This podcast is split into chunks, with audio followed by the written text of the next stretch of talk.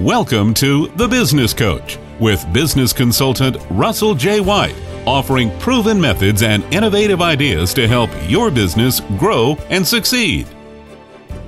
True or false business coach, financial planning is a must for business owners. No matter what stage of your small business, whether it's just starting out or getting time to create a succession plan, you need an overall financial plan for your business today where you want to take your business and your personal and family finances separate. Don't make the mistake of thinking your business financial plan is also your personal financial plan. In fact, they no doubt are related, but they must be mutually exclusive. Well, let me explain. Okay, what's the first thing? Separate financial goals. Especially for sole proprietors or single member LLCs, it's important to create different goals. For your business goals, obviously you're going to have targets like revenue and growth rate and business reinvestment. On the personal side, you're going to have retirement saving goals, college funds for your kids, and vacation planning.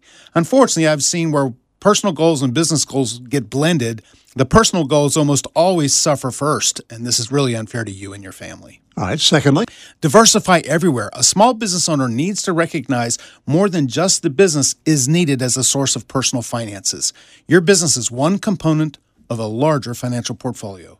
Being that the business is a very risky investment, your other investments should be low risk. Multiple income streams are critical for the small business owner's personal income. And lastly, don't be too busy to plan. Especially in the craziness of the business world today, some business owners are exhausted by simply managing the business. If you find yourself lacking in proper financial planning, professional financial services are available and can be a great choice to helping you maintain your focus on your personal and professional financial planning. Don't fail to plan.